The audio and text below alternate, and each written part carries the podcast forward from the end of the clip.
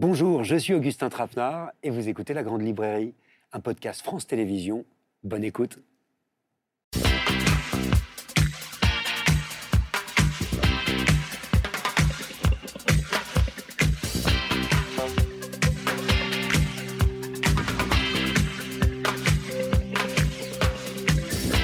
Bonsoir, bienvenue dans la grande librairie. J'ai envie de vous poser une question. À vous, ici, en face de moi. Si je vous demande qui vous êtes, qu'est-ce que vous répondez? Un homme, une femme, une origine sociale, géographique, culturelle, une couleur, un métier, un courant de pensée, une religion, une sexualité? Vous êtes bien embêté. Surtout que je vous demande de ne choisir qu'une seule identité. Ça, ça arrive tout le temps. Vous savez, quand vous rencontrez quelqu'un, quand vous devez vous présenter, quand on vous demande de remplir un formulaire ou un questionnaire, le piège de l'identité au singulier, la réponse définitive, la case à cocher, c'est quelque chose qui nous guette de plus en plus. Combien de fois est-ce qu'on vous a demandé de vous définir, c'est-à-dire littéralement de vous circonscrire, de vous limiter, et surtout comment vous y répondez? Bonsoir Delphine Orviller. Bonsoir. Essayiste, conteuse, rabbin, autrice pour le théâtre, désormais j'en passe, et des meilleurs, on en oublie plein. Dans Il n'y a pas de hasard, vous proposez justement un plaidoyer contre l'identité au singulier, à travers le monologue fictif d'un homme qui serait le fils de Romain Gary et donc d'Émile Ajar. Un monologue qui est très drôle, ce qui ne va rien gâcher. Bonsoir Paul Audi. Bonsoir. Merci pour ce pas de côté dans votre philosophie qui s'appelle Troublante Identité et qui est peut-être votre livre le plus intime. Vous y revenez sur votre histoire, sur l'art de sortir d'un certain désespoir qui naît des assignations justement liées à l'identité, de certaines douleurs, comme vous dites, empoisonnées. Bonsoir Johan Sfar. Bonsoir. Merci d'être là. Vous publiez une très belle bande dessinée qui raconte euh, notamment vos années d'adolescence à Nice. Ça s'appelle La Synagogue et c'est un livre de combat d'hier et d'aujourd'hui sous le signe de Joseph Kessel et de Romain Gary, là aussi. C'est bouleversant à plus d'un titre et je sais que c'est quelque chose de venir ici en parler. Je vous dis merci pour ça, comme je dis merci Apollina Panasenko, bonsoir. Bonsoir. Tenir sa langue, votre premier roman, et c'est l'histoire d'un chemin, le vôtre, entre deux mondes, entre deux pays, entre deux langues, de la Russie de votre enfance à la France d'aujourd'hui, avec pour bagage des mots, des accents, des phrases, et pour notre plus grande joie, une entrée fracassante en littérature.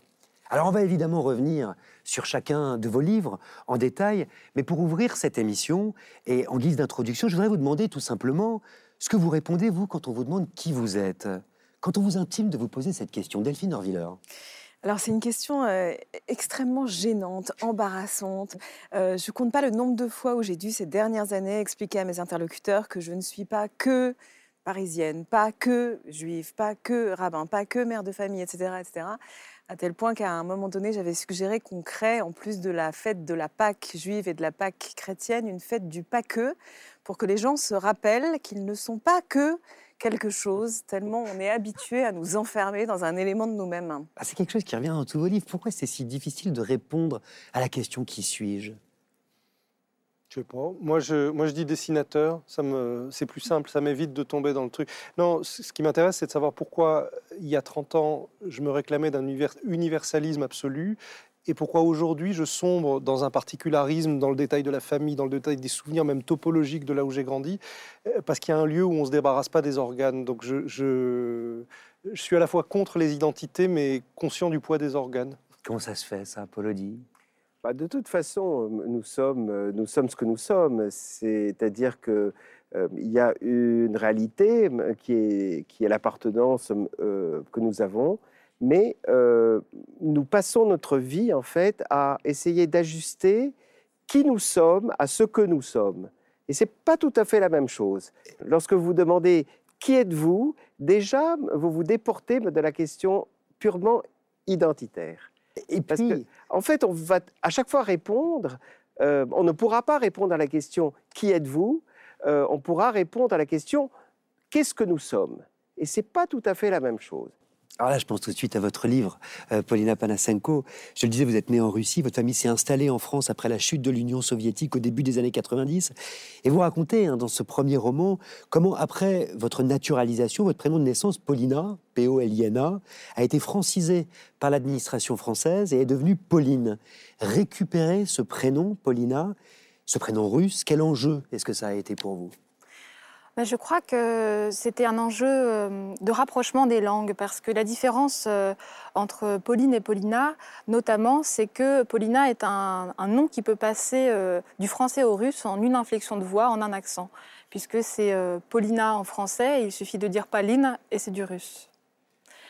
Mais quand, je, quand on me demande qui je suis, moi j'ai toujours envie de mentir je, crois que je ne sais pas si c'est au cas où ou par, euh, euh, parce que je me méfie de quelque chose ou parce que ça ouvre des possibilités justement qui sont plus larges que celles auxquelles on a le sentiment d'être acculé. Mais je trouve que c'est une question qui donne envie de raconter des mensonges. Ah, vous pensez bien que ça m'enchante, moi, et que je vous regarde tous les quatre. Quel menteur est-ce que vous êtes tous les quatre quand il s'agit d'identité? Hmm. Delphine? Ben, je crois qu'on est fasciné, on en parlera sans doute à travers Gary, par la possibilité de trouver des pseudos, d'avoir euh, d'autres euh, identités qui nous permettraient de nous libérer de tout ce qui nous enferme. Vous en avez, vous?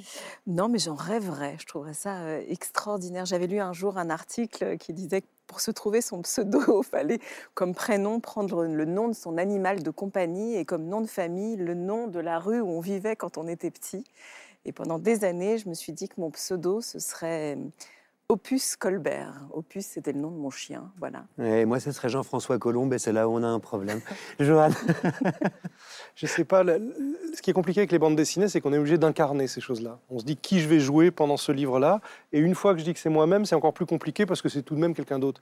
Et comment je vais le dessiner, comment je vais le mettre en scène, toutes ces problématiques d'ethnie, de genre, de tout ça, quand on les évoque dans un roman, on peut s'en tirer. Quand il faut les dessiner, on est à deux doigts d'offenser, on est à deux doigts de la caricature, surtout quand c'est sa propre communauté. Donc, euh, donc le dessin rend tout ça encore plus problématique. Heureusement, j'ai aucune réponse. Alors évidemment, ce qu'on entend ici chez Johannes Farr, ce que vous dessinez quelque part par cette phrase, et c'est passionnant, ce sont les tensions aussi qui entourent cette idée d'identité, tensions qui sont partout, en particulier euh, aujourd'hui. Vous avez cette phrase, euh, Delphine Orviller, euh, de votre personnage dont Il n'y a pas de hasard, quand il proclame « Je me suis débarrassé de cette idée morbide qu'il y aurait une possibilité à être vraiment soi ». Une idée morbide, c'est-à-dire, étymologiquement, une idée malade.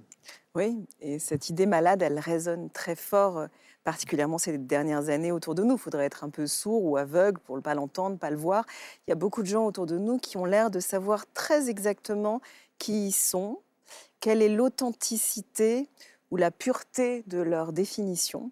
Et, euh, c'est très très compliqué de dialoguer avec des gens qui ont autant de certitudes sur leur euh, existence, voilà, l'inquestionner de, de ce qui est, de ce qui est une fois pour toutes. Qu'est-ce qui exacerbe ça, Paul elle cache, elle cache cette affirmation une forme de désespoir aussi. C'est-à-dire que ceux qui sont là pour affirmer leur identité cachent, cachent la réalité des choses. C'est que cette identité leur échappe et qu'ils ont, et qu'ils ont intérêt justement à, l'affirmer euh, haut et fort. Et, euh, et d'ailleurs, euh, ils savent très bien qu'ils se mentent à eux-mêmes parce qu'il suffit d'aller un peu plus loin dans l'exploration de leur identité, telle qu'eux-mêmes la voient, euh, pour se rendre compte qu'ils se prennent les pieds dans le tapis et, et qu'ils ne pourront jamais répondre réellement à cette question. Johan, Paulina C'est vrai, il y a une inquiétude profonde. Moi, je crois que ça a commencé dans les années 80, quand beaucoup de jeunes avaient des t-shirts avec marqué Respect. Les gens voulaient être respectés. Ça veut dire ne te mêle pas de mon intimité. Or, moi, mon métier, c'est de dessiner et de raconter. Mon métier, c'est toujours de mettre le doigt dès qu'on me dit ça, ça m'ennuie. Attends, je vais y aller encore plus. Et, et, on voit bien que derrière cette demande identitaire, il y a envie de surtout pas être fragilisé. Je t'ai annoncé que je suis ça, ne va pas voir je t'ai annoncé ma sexualité, ne va pas voir si elle n'est pas plus complexe. Et ça, ça m'intéresse. Il y a cette phrase qui me passionne, moi, dans le livre de Delphine Orviller, oui à l'entre-soi, mais à condition qu'on sache toujours qu'on est plusieurs chez soi. Ça pourrait être un slogan. oui, pour moi, c'est vraiment une idée clé. C'est-à-dire qu'il n'y a pas de problème à chercher un minimum d'entre-soi ou à se reconnaître un petit peu avec des gens qui nous ressemblent, qui partagent des éléments de notre identité. Ça devient compliqué quand on fait de ça le tout de notre être, quelque chose d'ultra monolithique. Parce que finalement, c'est vrai, il y a quelques années, euh, Joanne Sfar le disait, on, pouvait être plein de choses à la fois. Moi, j'ai l'impression qu'il y a quelques années, on rencontrait des gens qui vous disaient je suis juif, communiste et gymnaste, enfin voilà, ou plein de mille autres choses à la fois. Et puis tout à coup, aujourd'hui, beaucoup de gens sont dans des définitions uniques. Il y a du un dans nos vies. Et le un dans nos vies, c'est toujours le début du fanatisme, en fait On va en parler évidemment. Il n'y a pas de Hajar de Delphine Orviller, c'est le monologue vaillant d'un personnage imaginaire qui prétend être le fils d'Émile Hajar. Émile Hajar, pseudonyme d'un auteur que vous connaissez sous le nom de Romain Gary. Vous connaissez tous hein, cette supercherie littéraire qui lui a permis notamment de remporter une deuxième fois le prix Goncourt avec La vie devant soi en 1975, 19 ans après Les Racines du ciel, qui lui a valu le Goncourt sous le nom de Romain Gary. Et c'est l'occasion pour Delphine Orviller, d'une réflexion salutaire, souvent malicieuse, sur toutes ces choses qui nous définissent et qui nous limitent aussi. Alors pour commencer, je voudrais vous montrer une archive, une archive qui nous parle beaucoup à nous ici, et dont peut-être vous aussi vous souvenez. Bonsoir à tous. Le 2 décembre 1980, Romain Gary se tirait une balle dans la gorge. Ce qu'on ne savait pas, c'est qu'à ce moment-là, et par le même geste, Émile Ajar s'était suicidé lui aussi. Euh, car on croyait que Romain Gary et Émile Ajar, enfin nous ne savions pas que Romain Gary et Émile Ajar étaient un seul et, même écrivain. Ce sera le 291e numéro d'Apostrophe. La révélation du secret de la double identité de Romain Gary, annoncée par Bernard Pivot en panique dans Apostrophe le 3 juillet 1981, quelques mois après le suicide de l'auteur.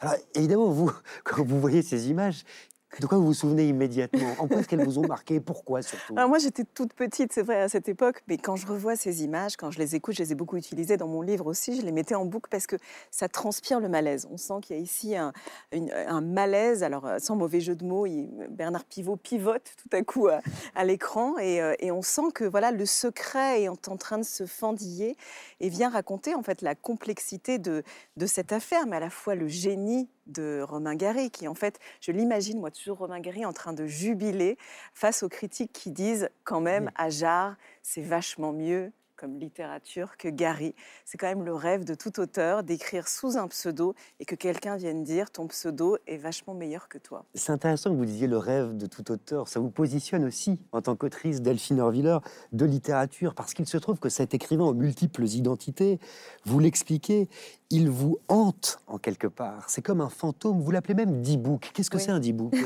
Un dibouk dans la tradition mystique du judaïsme, c'est euh, c'est comme un fantôme, mais c'est plutôt quelque chose ou quelqu'un qui vous colle à la peau, qui euh, voilà adhère, vous veut pas nécessairement du mal, mais va accompagner votre vie. Et c'est vrai que Romain Gary euh, a bien des moments de ma vie, j'ai eu l'impression qu'il venait hanter, qu'il suivait mes pas, qu'il surgissait à des moments complètement improbables. Alors je peux interpréter tout ça comme du hasard ou alors choisir d'y voir des signes. En réalité, peu importe. C'est des petits détails de l'existence. Vous voyez, il n'y a pas tellement longtemps, été invitée par hasard en Suisse, dans une petite ville, et au moment où j'arrive, à la chaude fond, on me dit la salle où vous, intervenez, figurez-vous que Romain Gary est intervenu dans cette salle. Alors j'ai demandé à écouter l'enregistrement dont il disposait. Eh bien, croyez-moi ou pas, Romain Gary était intervenu dans cette salle le jour de ma naissance, en 1974. Et c'est des, des micro-signes, mais simplement des petites lumières qui clignotent sur nos chemins, qui, je pense, arrivent souvent quand les gens nous ont marqués, inspirés des auteurs, des acteurs, des écrivains. Il y a quelque chose euh, qui, qui, clignote. Au, fond, à travers euh, tous ces pseudonymes, et en particulier ce dernier, euh, qu'est-ce qu'il racontait, qu'est-ce qu'il disait pour vous? Je crois que hum, Romain Gary, pour moi, c'était le plus grand stratège de la survie qui existé, ou en tout cas l'un des grands stratèges de la survie.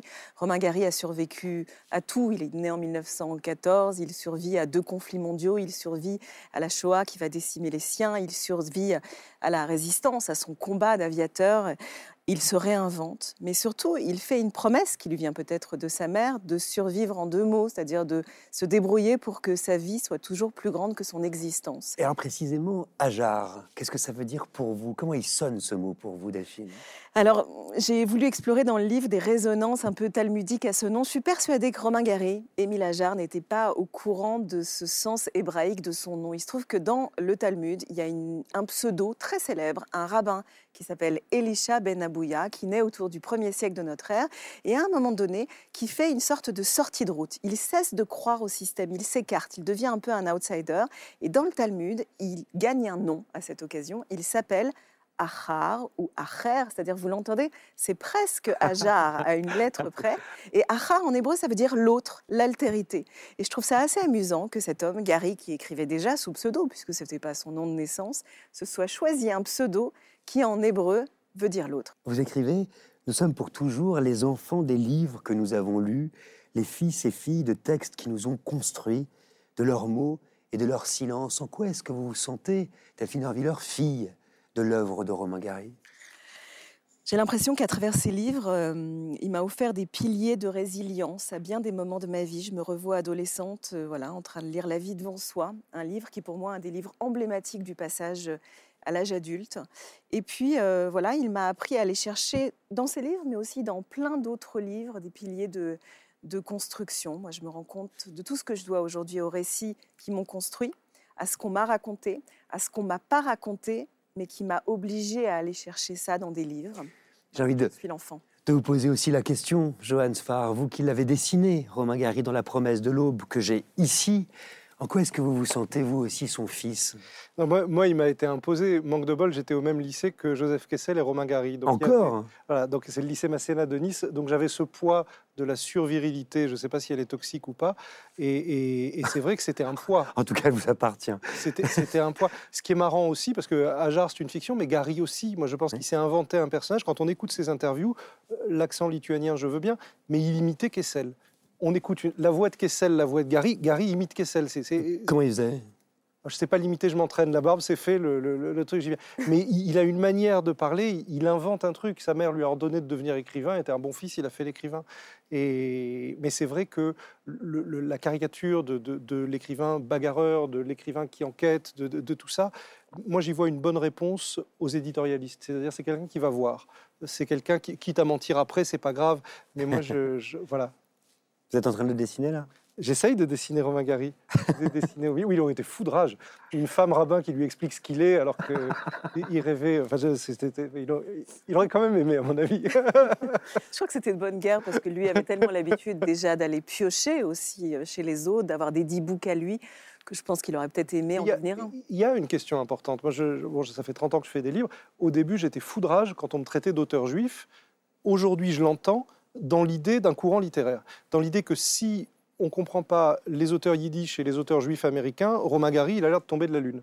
Et par rapport aux auteurs français, on va dire euh, c'est du picaresque, c'est tout ce qu'on veut. Si on lit Saül Bilo, si on lit Isaac Bashevis-Singer, le trait d'union, c'est Romain Gary. Alors ça va parler à Paul Odi. Oui, parce qu'une des motivations euh, euh, du devenir Ajar de Gary, c'est, je crois, une forme de lassitude d'avoir tellement brouillé les pistes et de ne pas pouvoir dire de, ne pas pouvoir embrasser cette veine juive de la littérature. Et je, pense qu'en devenant Ajar, il a pu enfin l'assumer. Euh, pour lui, c'est un enjeu existentiel vital. Euh, il n'a pas pu faire autrement que de devenir Ajar, parce que sinon, c'était tout simplement la mort. C'est pour ça que c'est l'homme de votre vie, c'est ce que vous écrivez. Oui, enfin, c'est-à-dire que euh, euh, Romain Gary disait du général de Gaulle euh, qu'il était l'homme de sa vie, et moi, depuis maintenant pas mal d'années, je dis que Romain Gary est l'homme de ma vie. Ce personnage d'écrivain aux identités multiples, il vous évoque forcément quelque chose, Paulina Panasenko, ne serait-ce d'ailleurs que le passage hein, de la Russie jusqu'à la France. Ah oui, j'avais lu au lycée les promesses de l'aube et j'étais euh, très impressionnée mais aussi très effrayée par euh, les attentes de cette mère. Je le trouvais extrêmement courageux parce qu'il n'essayait pas de s'y soustraire, il se le donnait comme objectif et il faisait tout le nécessaire pour y parvenir. C'est-à-dire qu'il ne s'est pas rebellé en disant eh bien non, je ferai autrement il l'a fait et il allait vers ça. Et ces attentes-là, je les trouvais euh, très fortes. Ça me rappelait aussi euh, les attentes euh, peut-être envers moi d'être à la fois totalement russe et à la fois totalement française. cette espèce d'écartèlement de comment faire et combiner les deux, ça m'avait beaucoup impressionné. Vous savez ce que ça m'évoque? Ce que vous dites Ça m'évoque cette phrase de Gary justement dans Pseudo. Vous vous sentez apaisé, sûr de votre identité, désangoissé. Vous risquez donc ne plus avoir besoin de créer. Il faut de l'angoisse. Il faut de l'angoisse et il faut du manque. Et moi, je pense qu'il faut aussi une forme de nomadisme pour créer, de nomadisme intérieur. Il faut savoir que on est en chemin et qu'on n'est pas arrivé à la maison. Moi, je pense toujours à cette expression française. Euh, être demeuré, en fait. C'est troublant quand on est à la demeure, comme ça, qu'il y a quelque chose en nous qui risque de nous aspirer à la maison. Et Gary, il nous dit voilà qu'on crée quand on sort de chez soi, il y a quelque chose en nous qui, qui nous arrache, qui nous déracine ou qui nous fait comprendre du déracinement? Enfin, justement, dans cette idée de racine, je crois que euh, si on parle de l'identité, moi je la lirais plutôt à, des chemins, des routes, enfin quelque chose qui est qui est de l'ordre du mouvement plutôt que de l'immobilité ou de l'identique. Ou de rhizome, en fait, à vous entendre. Oui, ou pourquoi pas de rhizome, mais les rhizomes, ça avance, ça bouge, euh, ça se déploie. Il y a une raison pour laquelle il a inventé Ajar aussi, qui est très triste. Il disait personne ne lit. Dans, le monde littéraire, on sait très bien, les éditeurs font semblant d'avoir lu. Vous vous lisez, mais en général, les journalistes ne lisent pas. Il s'est inventé un nouveau personnage pour être à nouveau lu, et c'était vital. Vous avez raison. Si on cessait de le lire, si lui n'existait plus. Oui, oui, effectivement, euh, c'est un enjeu énorme. Et alors, ce qu'il y a de fabuleux avec cette histoire, c'est qu'elle l'a conduit justement à une forme de paroxysme où lui-même ne, s'y retrouvait plus. C'est-à-dire, au bout d'un certain temps, euh, il a perdu sa propre image dans, son miroir. Et, donc, on peut imaginer le trouble absolument vertigineux dans, le- dans, dans, le- dans lequel il- a été propulsé euh, euh, et qui a effectivement fini dramatiquement. Mais, euh, mais, mais c'est- c'est- c'est- oui. Oui, c'est l'image qu'il utilise souvent du caméléon. Il l'a utilisé en Oui. bien des occasions. Il raconte toujours cette histoire du caméléon sur un, une plaid rouge qui devient rouge, un caméléon sur un tissu vert devient vert. Et on pose un caméléon sur un plaid écossais, paf, et il explose. Parce que c'est dangereux, en fait. Il avait aussi une autre chute euh, à cette même histoire. Il disait on pose le caméléon sur le plaid, il devient écrivain. C'est beau. C'est beau, mais ce que j'entends quand même, c'est que euh, écrire, créer, ça soigne pas les angoisses, en fait.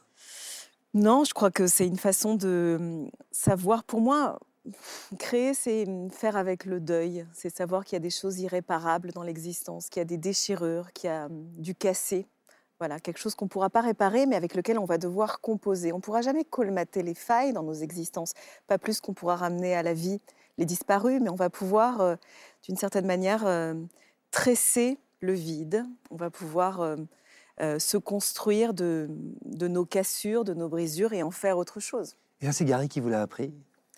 Entre autres, mais hum, j'ai l'impression que hum, les silences de mes fantômes, de tous mes fantômes, de mes histoires familiales, personnelles, ont contribué à ça. Voilà, j'ai l'impression, oui, d'avoir été enfant très euh, hanté euh, par bien des fantômes.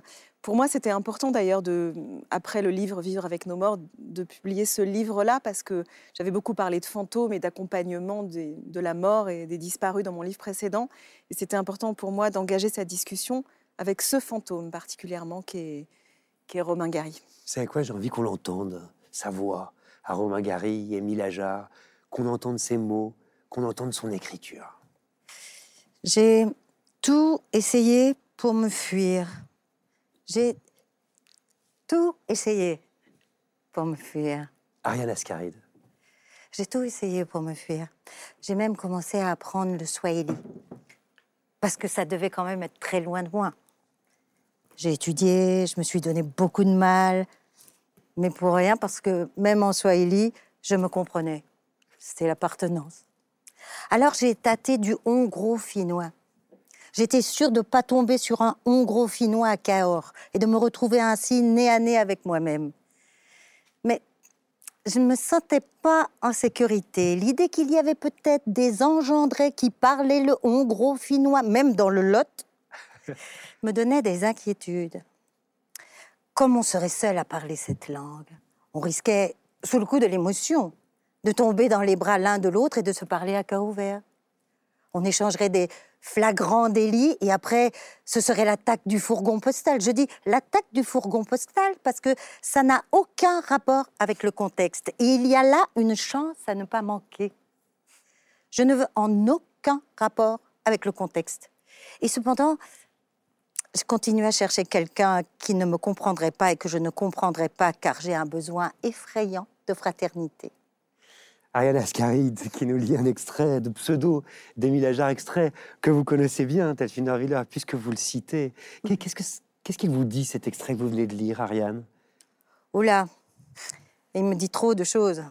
Il vous parle de vous? Moi, je suis quelqu'un qui a de multiples identités, non? Ou enfin qui fait semblant d'en avoir de multiples, qui change tous les six mois, tous les un an, tous les deux mois, parce que je fais un métier où... En fait, euh, j'ai fait ce métier-là pour ça. Parce que ce qui m'intéressait, c'était de changer d'identité. Entre autres, je l'ai fait pour ça. Parce que ma seule identité, au fond, euh, je- je- En fait, ce que j'ai fait, c'est que j'ai cru que j'allais changer tout le temps d'identité, ce que je n'ai pas fait, ce qui m'a permis de trouver mon identité en changeant d'identité. Vous comprenez ça? Absolument, je comprends ça et ça parle bien, ça colle bien à l'extrait que vous venez de lire. Moi, je trouve ça bouleversant cette idée dans Pseudo, que pour se comprendre, se comprendre parfois soi-même ou comprendre l'autre, Mm. il ne faut pas parler la même langue. Ça peut paraître complètement contre-intuitif, mais il faut toujours savoir qu'il y a un petit décalage de sens, un petit malentendu entre vous et moi, entre ce que je dis et ce que vous, ent- ce que vous entendez. Ce distance, ce petit décalage fait que je vais me mettre en route. Et parfois, ce malentendu, il existe même à l'intérieur De nous-mêmes. On dit quelque chose et il nous faut des années pour comprendre ce qu'on s'est dit il y a bien longtemps. Et ce besoin effrayant de fraternité, l'expression est folle quand même. Qu'est-ce qu'elle vous évoque, vous? Ah, c'est génial. Je me, je, me, je me souviens plus, euh, c'est pas dans Les Racines du Ciel qui dit L'amitié entre les peuples, c'est de la merde, vive l'amitié entre les hommes. mon, mon maître Clément Rosset m'a dit un jour La pire chose qui puisse t'arriver, c'est qu'ils te comprennent. Il parlait des lecteurs. Le grand malentendu, c'est ça Oui. Mais Gary disait lui-même, il suffit de parler la même langue pour, ne- pour ne plus se comprendre. Mais parce qu'on s'écoute pas. Ah oui, exactement. Il n'y a pas de hasard, Delphine Willer. C'est un texte qui est donc publié chez Grasset. C'est un texte habité, c'est un texte vibrant, c'est un texte plein de fantaisie aussi. C'est un texte nécessaire, à mon avis, et stimulant, parce qu'il apporte des réponses aussi à des questions qu'on se pose tout le temps, quelquefois même malgré nous. Ariane, vous restez avec nous. Ah ben vous restez un peu avec nous. On parle de questions existentielles, c'est tout à fait votre sujet. Et on va parler notamment de troublante identité. De Paul Audi, c'est un autoportrait, l'histoire d'un homme philosophe né au Liban, naturalisé français à l'âge de 12 ans, qui entretient une relation particulière avec ses origines. Et dans cet essai, il est question de ce que c'est que d'être français, de venir d'ailleurs aussi, par les moyens de la philosophie, mais aussi de la littérature, de l'art et du cinéma. On explore plusieurs pistes pour sortir du désespoir et de l'angoisse que provoque cette question euh, de l'identité. Il y a un objet, Paul Audi, auquel je pense tout de suite quand je pense à votre texte, parce qu'il cristallise cette angoisse. Vous écrivez, hein, je vous cite, c'est la toute première phrase du livre, le problème, c'est qu'on sache ce qu'il y a d'inscrit sur mes papiers d'identité. Quelque chose fait que je ne le supporte pas. Qu'est-ce que c'est que ce quelque chose?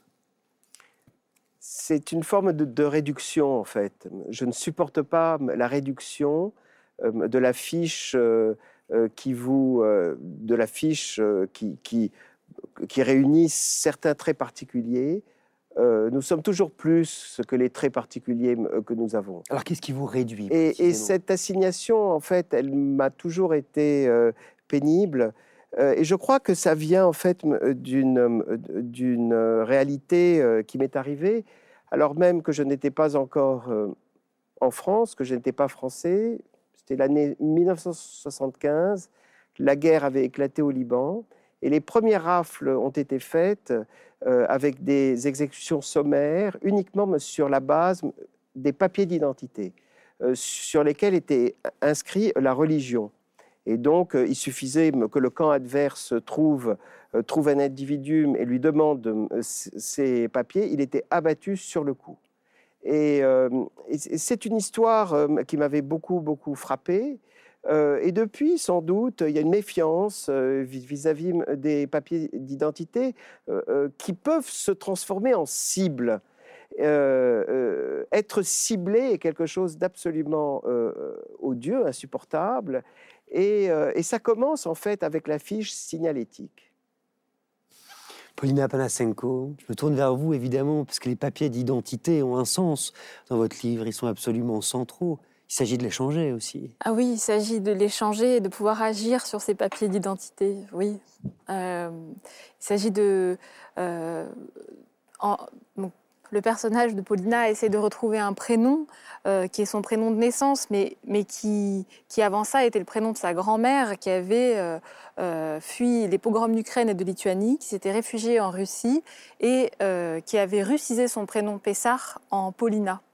Et donc ce prénom que veut reprendre la narratrice était déjà une sorte de prénom cache, de prénom euh, filtre pour euh, dissimuler la judéité de sa grand-mère. Et le problème sur les papiers d'identité, c'est qu'une fois qu'il a été changé et qu'il s'appelle Pauline, Paul Audi, bah, c'est englué en fait. On peut plus le changer du tout. Bah, Il y a quelque chose de visqueux dans, dans l'identité. ça vous colle, ça colle à vous. Et donc, euh, on, a, on a besoin vraiment de s'arracher cette colle. Enfin, elle est quand même pénible. Euh, on, a l'impression que notre peau est faite, en fait, euh, de ce qui nous colle. Non, notre peau n'est pas faite de ce qui nous colle. nous avons une peau qui ne supporte pas. Qui décolle, c'est magnifique. Qui décolle, qui a besoin de cette décollation permanente. Qu'est-ce que vous avez gardé du Liban? Très peu de souvenirs. Et en fait, c'est un des grands drames de ma vie. Euh, je n'ai pas de souvenirs d'enfance. Je les ai perdus de manière tout à fait euh, névrotique, folle, si vous voulez. À l'âge de 12-13 ans, je ne pouvais plus me raccorder à ce qui s'était passé dans ma vie au cours des dix premières années. Et, euh, d'ailleurs, ça m'a empoisonné un peu la vie parce que euh, je pense que si j'avais eu accès à ces souvenirs d'enfance, mais, les premiers souvenirs d'enfance, je pense que je ne serais pas devenu philosophe et que je serais devenu romancier. Puis vous avez quand même gardé la honte. C'est quelque chose de frappant à la lecture de votre livre Troublante identité Polodie. C'est un sentiment qui ne vous quitte pas. De quoi avez-vous honte? Alors, cette honte, elle est, elle est très particulière, si vous voulez. Il y a deux hontes. Il y a une première honte qui est euh, euh, le contre-coup de la survalorisation que j'ai faite euh, de mon identité française. Lorsque je l'ai acquise, elle a, elle a tellement compté pour moi, et, sous le coup d'une sorte de sentiment de dette éperdue, tout ce qui me donnait le sentiment que je n'étais pas totalement français, parce que je l'étais à moitié, euh, m'était insupportable. Et donc, euh, je ne supportais pas que l'on me ramène euh, à mon passé, à mes origines. Au point de les cacher? Oui. J'ai passé ma vie à le cacher. Alors, c'est un secret de polichinelle pour tous ceux qui me connaissent, mais enfin, ils savent très bien que dès qu'on me parlait de cette affaire, je devenais un peu ours. Et là, justement, dans ce livre-là, c'est ça qui est dingue dans le livre pour les lecteurs et les lectrices de Paul Audi. Vous dites et vous écrivez, c'est extrêmement fort.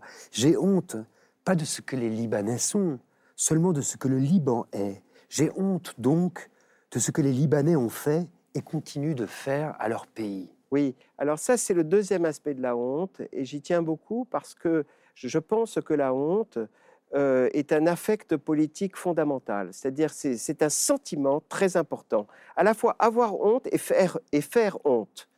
Euh, euh, et, donc, je, plaide pour que on puisse avoir honte au sens de la co-responsabilité, c'est-à-dire que nous appartenons à une communauté et cette communauté fait des choses contre elle-même et si nous n'en avons pas honte, euh, je ne vois pas en quoi on peut véritablement lui, lui appartenir. Paulina. Bah, je trouve ça intéressant parce que aussi ce que vous écrivez, c'est une forme de, rejet de, cette origine libanaise et en même temps, euh, la honte, c'est une façon de faire corps avec euh, avoir honte de quelque chose, c'est une façon d'y appartenir. Exactement. Et c'est la raison pour laquelle je n'ai jamais pu échapper à cela. Donc la tension est permanente. J'aurais bien voulu tourner la page et ne plus y penser et et plus j'avais honte, et plus ça me remettait justement euh, face à mes responsabilités euh, euh, originelles. Mais ça vous pousse aussi à surenchérir, je vous cite, sur votre francité. Et vous parlez à cet égard du syndrome du naturalisé. Il faut nous expliquer ce que c'est. Alors, le naturalisé, en fait, est quelqu'un qui est né deux fois. Il est né une première fois, et puis on lui donne une deuxième chance ailleurs, avec une autre identité précisément. Et euh, souvent, il la vit comme un bienfait. Et donc, euh, naît, en lui un sentiment de dette et de reconnaissance. Et cette reconnaissance de dette, elle peut prendre des aspects divers, mais aussi elle peut prendre une sorte d'aspect monstrueux. C'est-à-dire que euh, est tellement reconnaissant qu'il veut absolument coller à cette identité qui lui a été donnée. Euh, et, donc, il, entre dans une forme de surenchère, ce que j'appelle euh, euh, vouloir être plus français que les Français, c'est-à-dire vouloir acquérir et incarner tous les marqueurs d'identité français qui, lui permet de ne pas être menacé par une sorte de d'accusation de ne pas l'être totalement. Euh, et, et- et- et ça m'a empoisonné la vie, mais en même temps, ça m'a fait devenir ce que je suis. En vous lisant, je pensais pour la première fois à la question étymologique, peut-être que vous savez répondre à ça, de pourquoi on dit naturaliser. Parce qu'on on suggère dans la naturalisation qu'on on pourrait dire on va être culturisé. Enfin, c'est un mot qui n'existe pas français. Pourquoi on est naturalisé français? Comme si tout à coup on changeait de nature. Personne ne change de nature en devenant français. On peut éventuellement gagner en culture, mais je trouve que le mot raconte quelque chose sur la, la fiction d'une nouvelle naissance qui en fait n'est possible euh, pour personne. Elle, elle n'est pas totalement impossible non plus. C'est- c'est- C'est-à-dire que c'est- une deuxième naissance au sens où euh, c'est une, euh, une autre façon d'être au monde. Euh, C'est-à-dire Mhm. qu'on on- on passe euh, du- d'une façon d'être au monde à une autre façon d'être au monde. Euh, Et qui va devoir composer avec alors, il faut la composer première avec. naissance. Voilà. Et on, on on ne quitte pas le réel, en fait. Il nous colle dessus et euh, on a beau essayer euh, d'échapper, comme Romain Gary lui-même, eh bien, euh, on se retrouve toujours euh, face à, ce- à, à ce- à ce dont on provient. Mm. Euh, il disait lui-même, euh, l'appartenance, euh, on ne peut absolument pas la quitter, on peut simplement l'additionner. Ariane Ascaride, Ouais. vous euh, qui venez de parents immigrés italiens par votre père, qui en a beaucoup souffert, qu'est-ce que Oui, ça vous évoque? absolument. Moi, c'est- c'est- je, je comprends tellement bien ce que vous dites. Parce que moi, j'ai- j'avais un père, et d'ailleurs, même j'ai j'ai un frère qui dit toujours Mais il ne faut pas dire qu'il est italien. Il faut qu'il soit français. Mon père a passé son temps à vouloir être français. Et donc, moi, par réaction, j'ai appris l'italien, parce qu'il ne voulait pas m'apprendre l'italien, par exemple. Et donc, moi, par réaction, j'ai appris l'italien. Et quand je parlais en italien à mon père, il me répondait en français. Vous voyez jusqu'où jusqu'où ça va C'est-à-dire qu'il y a des choses qui sont assez étonnantes. Des, fois, des histoires de papier. Être obligé d'aller au consulat d'Italie pour un papier, un truc. Mais il devenait hystérique, quoi. Mais juste hystérique. Parce qu'il était français. Et, en même temps, il était français, il, a été résistant français. Et en même temps, c'est magnifique. C'est absolument magnifique de faire ça. C'est-à-dire de.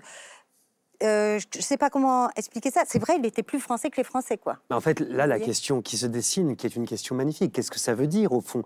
Et c'est une question que je vous pose à tous les cinq. Être français. Euh, c'est ça, Johannes Farr. C'est tout de même une idée de l'histoire littéraire à laquelle on a envie de participer. On voit bien que la maman de Romain Gary, c'est parce qu'il y avait la littérature française. Oui, Albert Cohen aussi. Mhm. Quand la maman de Romain Gary l'amène au train pour la guerre, il dit elle était la seule à arborer un drapeau français. C'est à ça qu'on voyait qu'elle était étrangère.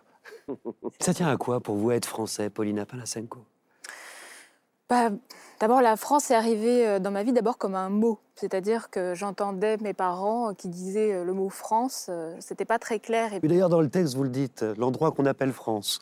Oui, alors pour mon personnage aussi, je m'en suis servi parce qu'elle croit d'abord que euh, c'est d'abord un mot, puis ensuite, euh, le- même le concept de pays étranger est très abstrait. Euh, quand, ils, quand ils émigrent, pour elle, ils montent dans, un- dans une boîte et ils arrivent dans un nouvel endroit où les mots ne sont que des sons. Mais alors, ça a quelque chose à voir avec la littérature, comme disait Johannes Farr, si ce sont des mots. Oui, bah, c'est le fait de nommer. C'est important euh, de nommer. Il faut savoir ce qu'on nomme. Parce qu'ensuite, euh, la France, elle croit que c'est Disneyland. Enfin, elle- ils vont à Disneyland, elle croit que c'est ça la France. Alors après, on se rend compte que c'est pas ça. Ils arrivent à Saint-Étienne et elle se dit Ah, la vraie France s'appelle Saint-Étienne. Mais tout est dans la façon dont on va nommer un endroit et ensuite euh, euh, le reste suit. Paul dans son livre, rappelle que l'étymologie de la France, c'est la liberté, en fait, un pays qui veut dire euh, libre. Moi, je pense toujours à une autre étymologie, ça ne va pas vous étonner, mais en hébreu, la France porte un nom bizarre. Elle s'appelle Tsarfat, c'est le nom que porte en hébreu la France, et ça veut dire littéralement le creuset de l'orfèvre, ce qui est une idée assez jolie, qui suggère que le, le nom du pays France, en hébreu, c'est l'endroit où les métaux entrent en fusion et créent des alliages. Et en fait, c'est le contraire de la pureté, c'est la force qui naît du mélange. C'est ce qu'on appellerait en anglais le melting pot. Vous citez, Paul Audi, j'y pense euh, soudain, des écrivains comme Romain Gary, mais également Nathalie Sarraute ou Eugène Ionesco, des écrivains qui sont comme vous, qui n'ont pas une goutte de sang euh, français, qui sont nés hors de France et qui ont eux aussi été naturalisés. Peut-être qu'écrire, euh, c'est ça, au fin de compte, c'est aussi résister euh, à toute forme d'assignation. Oui, alors dans, dans le- dans leur cas, ce qui est très intéressant, enfin tous les trois là qui sont derrière vous, euh, sont des gens qui, qui se sont emparés de la langue elle-même comme un matériau brut et qui se sont euh, plus intéressés en fait aux possibilités de, de la langue euh, qu'à, qu'au contenu de sens, si, si- vous voulez, que, que- que- le discours véhicule. Et leur francité, justement, elle est là. Ouais. Elle est dans la manière de s'emparer de sa langue et d'en faire finalement une langue beaucoup plus riche, beaucoup plus étonnante, beaucoup plus décalée, beaucoup plus surprenante euh, que, que son usage quotidien. C'est une sorte d'affranchissement par la Affranchissement littérature. absolu par la littérature. Et aussi, il y a euh, euh, chez, chez eux une sorte de liberté qui, qui se retrouve dans le jeu. Parce qu'en fait, ce sont de grands joueurs. Ils jouent comme seuls les êtres libres jouent.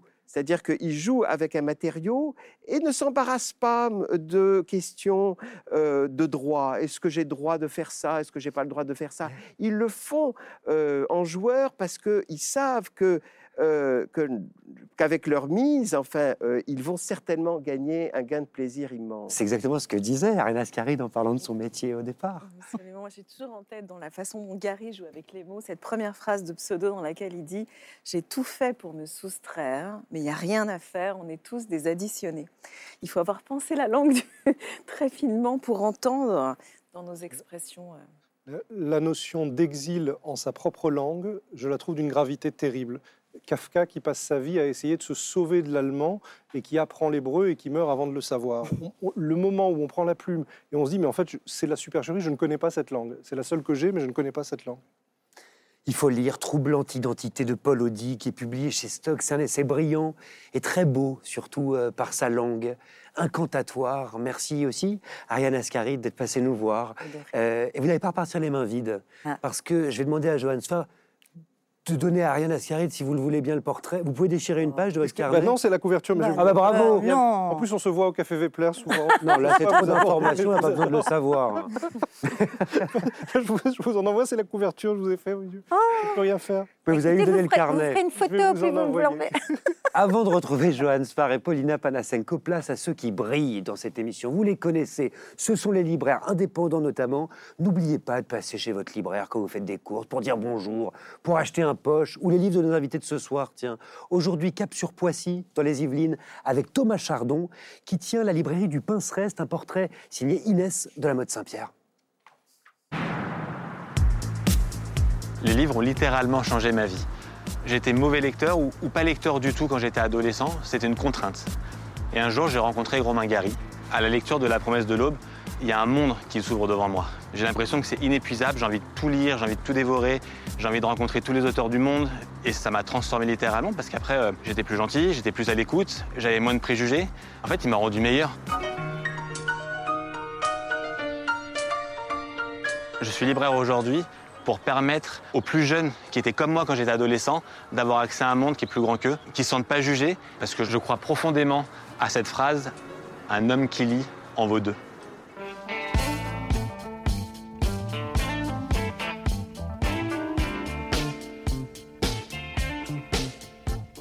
Mon grand livre américain, c'est Je suis un évadé de Robert Elliott Burns. C'est le destin hallucinant d'un ancien vétéran de la Première Guerre mondiale qui se retrouve dans un braquage foireux à son retour à New York, qui va écoper de 10 ans de bagne en Géorgie et va réussir à s'évader une première fois, une deuxième fois. Ça se lit comme un roman d'aventure. Et en plus de ça, on a la dénonciation des conditions de vie dans les bagnes en Géorgie. C'est phénoménal. Le livre à adapter au cinéma, c'est Kanaki de Joseph Andras. Nous sommes en Nouvelle-Calédonie en 1988, au moment de la prise d'otage de la grotte d'Ouvéa, et on suit la figure d'Alphonse Dianou, séminariste, qui va être au cœur des échanges et des négociations avec l'État français. C'est une réflexion très profonde sur la décolonisation, c'est un très très très grand texte sur notre histoire à nous. Mon objet littéraire non identifié, c'est Antoine Percheron avec Végétal. Végétal, c'est un très court texte qui raconte comment un homme de 28 ans imagine la suite. Il est malade, il va mourir, et il s'imagine arbre, il s'imagine retourner à l'état végétal. C'est exceptionnel. Le premier roman qui m'a ébloui, c'est celui de Polina Panasenko, Tenir sa langue. C'est un très grand texte sur l'identité. Polina Panasenko, Elle émigre depuis, euh, sa Russie à Saint-Étienne en 93 et elle va découvrir comment on peut être française à l'extérieur et russe à l'intérieur. On est avec elle dans son salon à Saint-Étienne, on est avec elle et ses grands-parents en Russie, on est avec elle quand elle se bat au tribunal pour faire reconnaître ses droits. Et ce qui est magique avec ce livre, c'est qu'en le refermant, j'ai compris le sens du mot ténacité, le sens du mot courage. Ça va, Paulina Panasenko Passe un bon moment Merci. Non, mais c'est bien, ça nous, frais. ça nous donne envie justement de nous plonger dans votre monde, en parler avec vous dans un instant. Autour de vous, Delphine Orviller, Paul Audi et Johannes Farr. Johannes Farr qui publie une très belle bande dessinée, La Synagogue, où l'auteur du Chat du Rabbin, que vous connaissez bien, revient sur ses années d'adolescence. On est à Nice, dans les années 80, et ça fait déjà un moment qu'on assiste à la multiplication d'actes antisémites. Au milieu de tout ça, il y a un jeune homme, orphelin de mère, qui se demande ce qu'il pourrait bien faire pour combattre l'extrémisme, et qui décide de rejoindre le groupe de sécurité de sa synagogue, dont il va devenir l'un des vigiles, en fait, entre ses 16 ans et ses 21 ans. Pour être très franc tout de suite, quel genre de vigile est-ce que vous étiez, Joël Nul. Ils n'ont pas arrêté de me virer. Comment ça, nul? Alors, d'abord, j'ai fait ça, pardonnez-moi, Madame le rabbin, je voulais éviter les prières, ça m'ennuyait. Pardon? Et j'ai compris que bah, si je disais à mon père, je ne mettrais plus les pieds à la synagogue, il me déshéritait. Par contre, si je lui disais, je te protège pendant que tu pries, là, c'était accepté. Donc, il y avait ça.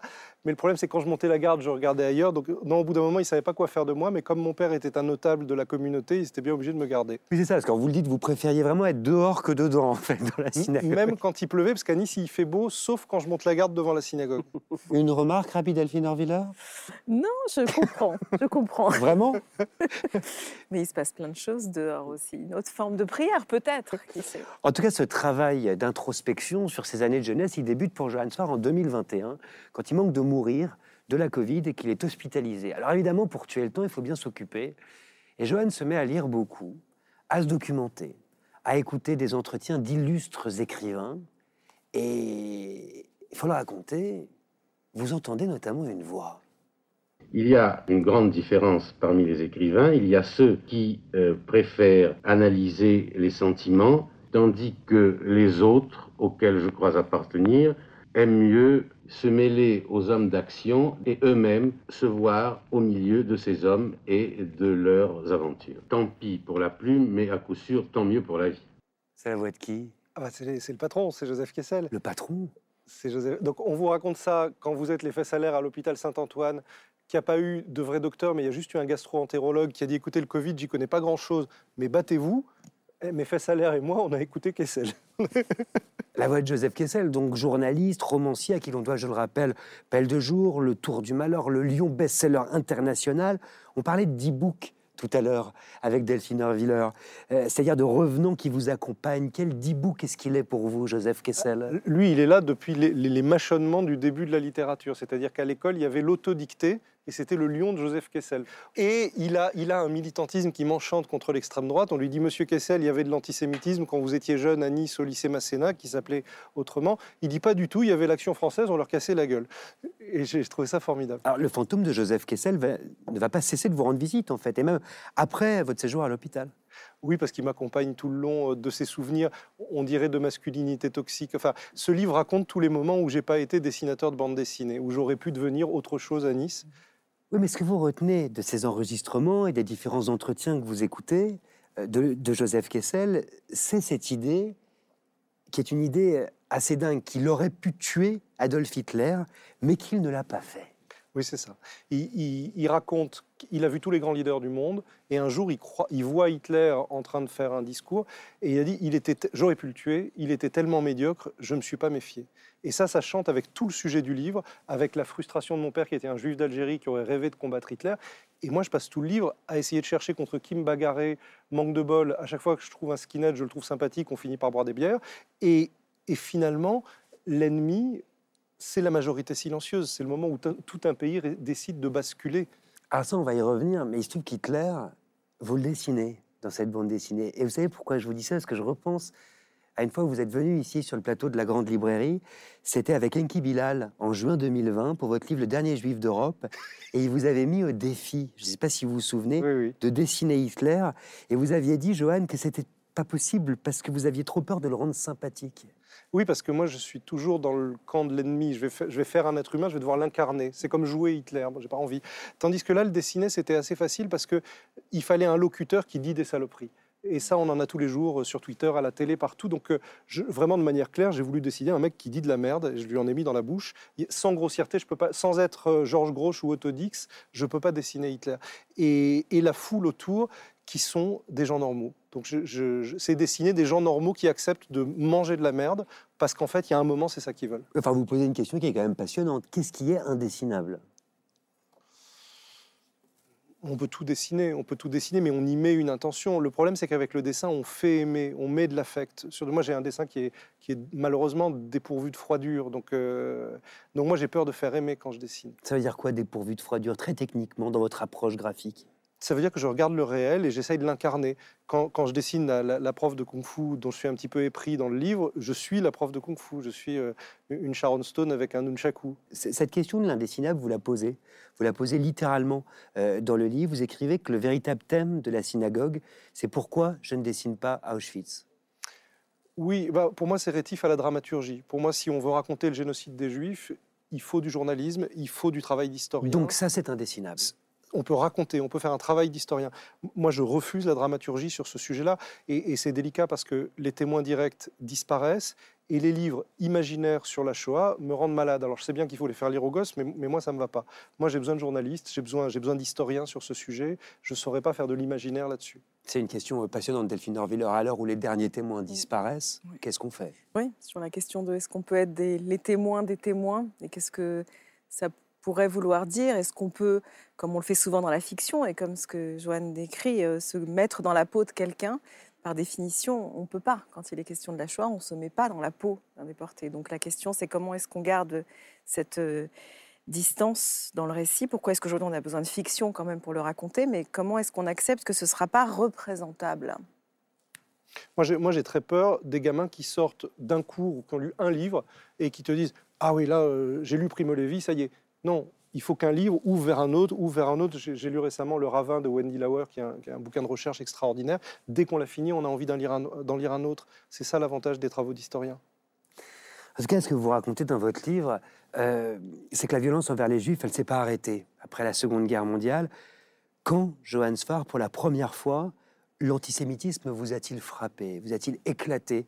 En plein visage faut nous raconter. Moi, il y, a, eu- deux moments. Il y a eu euh, le, voyage au musée du mémorial de la Shoah en Israël quand j'avais 7 ans et mon père m'a dit Hitler a essayé de nous exterminer, il faut que tu fasses des enfants juifs. Ce à quoi mon grand-père a répondu Tes parties génitales ne servent pas à combattre Hitler, ça c'était fait. Et après, comme mon père a fait foutre en prison des néo-nazis quand j'étais gamin, ma classe de CM2 a été mise à sac et pendant deux ans, il y a eu les coups de fil, les cercueils, les machins. Et le courage de mon père dans ce moment-là, euh, moi, m'a fasciné. Et ça y est, j'avais mon héros. Donc en fait, mon livre, c'est pas contre l'antisémitisme. Mon livre, c'est l'héroïsme de mon père. Moi, qui n'ai aucun recul par rapport à ça, qui adore son courage, sa violence, son machin, tout ça, et peut-être le petit recul que j'ai aujourd'hui. Oui, enfin, ce que vous dites quand même, mais ce qui est terrible dans le livre, c'est que vous, enfin, je sais pas ce que vous en avez pensé, c'est que vous y êtes confronté quand même pendant toute votre adolescence. C'est une constante. C'est une constante. De- depuis l'attentat de la rue Copernic, les juifs croyants de France pris sous protection policière. Malheureusement, les autres, monothéismes y sont venus aussi à la protection policière, mais ça crée une inquiétante étrangeté dans la foi. Oui, je crois que. Enfin, moi, j'ai, eu le sentiment, pour moi, que le moment de bascule, c'était 1990 et Carpentras et la profanation du cimetière. Même si avant, il y avait eu effectivement Copernic et l'attentat de la rue des Rosiers. Mais j'avais encore l'illusion, enfant, que la proximité de la Shoah faisait qu'on était comme, entre guillemets, immunisé de cette haine-là, qu'on avait compris que ce serait pas le combat, le combat de notre génération. Et puis tout à coup, tout bascule et on le voit depuis, cette accélération euh, ne cesse d'aller croissante. Parce que quel visage est-ce qu'il avait, euh, l'antisémitisme, à cette époque? Pas plus effrayant qu'à d'autres époques. Je pense que c'est une constante. Si, si je voulais être positif, je crois que la voix juive, c'est un courant littéraire européen et l'antisémitisme, c'est un ciment politique européen. Il n'y a, pas de fanatisme politique en Europe sans antisémitisme, que ce soit dans un extrême ou dans l'autre. Donc je crois que c'est une constante. Il y a eu un léger répit, après la Shoah, euh, peut-être un, moment de décence. Et je crois que là, on est revenu aux affaires habituelles, c'est tout. Et, j'ajouterais que c'est complètement lié au sujet qui nous réunit ce soir. C'est qu'on constate dans l'histoire, quand il y a dans une famille, un groupe, une nation, une obsession identitaire de l'authenticité de l'identité, de la pureté de l'identité, vous pouvez être sûr que la boîte de Pandore de l'antisémitisme est à nouveau euh, ouverte parce que le juif représente bien souvent dans la conscience, on va dire, antisémite, celui qui vous empêche d'être vraiment vous-même. Paul Audi euh, Dans le livre de euh, Johann il y a ce moment extraordinaire où vous faites le portrait, évidemment, de votre père tout, tout, tout du long, un portrait splendide, mais euh, vous expliquez que votre père porte en lui une violence immense et qu'il a passé sa vie à combattre sa propre violence et que c'est dans ce combat contre lui-même qu'il euh, qu'il a atteint une, une forme d'humanité qui, qui devient pour son fils exemplaire. Et donc ça aussi, c'est très important de montrer que celui qui subit la violence comprend aussi qu'il est porteur, comme n'importe quel être humain, d'une certaine forme de violence et qu'il doit justement pouvoir la reconnaître, alors que celui justement qui le menace ne la reconnaît jamais en lui. C'est très juste. Il était croyant et il croyait même dans la justice et dans la loi française. Donc en théorie, la violence, c'était toujours mal. Dans la pratique, dès que quelqu'un s'approchait de sa voiture, il en prenait une. Dès que quelqu'un s'approchait de sa nana, il en prenait une autre. Et, il se bagarrait en permanence, mais j'allais dire comme le petit maghrébin qu'il était. C'était le natif de Sétif, susceptible, qui se exprimer. Et ce paradoxe-là, quand j'étais enfant, je trouvais ça extraordinaire. Après, en grandissant, j'ai un petit, peu de nuance mais, mais j'ai eu, eu, la chance de le voir être violent, ça m'évite de l'être. Il, y a un autre, il y a un autre moment de violence dans le, que j'adore dans le livre, c'est le moment où vous cassez la gueule à un petit camarade de classe sans raison, et puis c'est tout à coup ce dessin qui dit voilà, Dieu était hors d'atteinte, donc je m'en suis pris à mon camarade de classe. Et on voit bien que l'injustice perçue par un enfant peut déclencher ça. Je, m'en sens encore coupable aujourd'hui. Euh, ma mère était morte et j'ai cassé la gueule à un copain, enfin un gars, pour une autre raison au CM2 et j'ai dit il a, dit du mal de ma mère, ce qui était totalement faux. Et le pauvre garçon a dû s'excuser sans savoir pourquoi et moi j'ai rien dit. Donc si je peux présenter des excuses aujourd'hui, voilà. attendez, il y a quand même quelque chose de terrible dans le livre de Johannes Farr. C'est cette idée euh, cette idée que j'ai l'impression que tous ces crimes que vous racontez de ces années-là, s'ils étaient commis aujourd'hui, susciteraient pas le même émoi. Ah à l'époque. Ça, c'est une certitude. Oui, il y a eu un, il y a eu un, il y a eu un endormissement. Euh, les, gens sont, les gens sont offensés pour des broutilles, mais pour, pour, pour des, des, crimes graves, ils aiment bien l'être moins. Parce que, euh, oui, je crois qu'il y a ça. Il y, a cette phrase hein, J'ai l'impression que la France s'est résignée à laisser les Juifs à leurs problèmes. En parlant d'aujourd'hui, c'est ce que vous écrivez. C'est terrible. le, hasard a voulu que je sois à Toulouse lors des, meurtres de Mohamed Merah. Je peux vous dire qu'il y avait moins de monde qu'à Carpentras après le, saccage du cimetière. Comment vous l'expliquez, cet abandon-là je ne veux pas l'expliquer, je crois que personne ne peut l'expliquer. J'allais donner exactement le, même exemple. Je crois que pour beaucoup d'entre nous, le fait qu'après les assassinats de Toulouse, on ne peut pas imaginer pire que des enfants devant une école euh, tués à bout portant. Euh, le fait que hum, les gens n'étaient pas dans la rue, il n'y a pas eu de manifestation après euh, les assassinats de Toulouse, reste quelque chose qui reste hum, impensable pour moi jusqu'à aujourd'hui, en travers de ma gorge ou dans le creux de mon ventre. C'est impensable, effectivement. Il y, a, a quelque chose qui, encore aujourd'hui, quand ça touche les juifs, c'est comme si ça concernait pas vraiment tout le monde. Il y a beaucoup de blagues juives à ce sujet. Euh, souvent, on cite cette image, on voit une pancarte devant un, magasin où il y a écrit interdit aux, juifs et aux cyclistes, et quelqu'un s'arrête et dit mais pourquoi aux cyclistes? Comme si, quand ça concernait les juifs, euh, c'était pas vraiment le problème des autres voilà, il faut continuer à s'interroger là-dessus. Ça révèle quelque chose d'extrêmement profond et en réalité, vous l'entendez, assez indicible. Ça apparaît un peu dans votre livre, Paulina Panasenko, vous dont le prénom Paulina, vous le dites, euh, est celui de votre grand-mère paternelle, juive ukrainienne, et qui raconte aussi quelque chose du climat antisémite d'une époque et d'un pays qui a perduré. Oui, parce que euh, à la fin de l'URSS, euh, au début des années 90, il y avait une sorte de souffle de liberté, un espoir démocratique, mais qui étonnamment s'est accompagné d'une sorte de regain d'antisémitisme. Et il y a des, ligues antisémites qui ont recommencé à, se former et euh, beaucoup plus librement qu'avant, parce qu'en Union soviétique, il y avait un antisémitisme pernicieux avec des. D'abord, c'était inscrit sur les papiers d'identité, et puis euh, il y avait des quotas pour entrer à l'université, ce qu'il faut raconter aussi. Euh, et dans les années 90, au début, c'est revenu très fort, oui. Au fond, face à la violence antisémite, qu'est-ce qu'on fait? Ça, c'est une question que vous posez. En réalité, le livre répond à cette question, euh, euh Johannes Farr, la question du combat, la question de la riposte. Comment on répond à la violence? Non, moi j'ai une très bonne nouvelle, c'est qu'on sert à rien. Il y a tout de même très peu de gens qui lisent des livres, donc nos bouquins servent pas à grand chose. Et, dès qu'on peut, comme pour une fois, j'ai même pas émis cette hypothèse. Non, mais je, moi c'est Clément Rosset qui disait ça. Il disait la joie est indépendante du phénomène. Dès qu'on accepte l'idée que nos bouquins vont servir à rien, nos combats non plus, on peut être spectateur d'une vague de haine qui monte, on peut essayer de la décrire le mieux possible.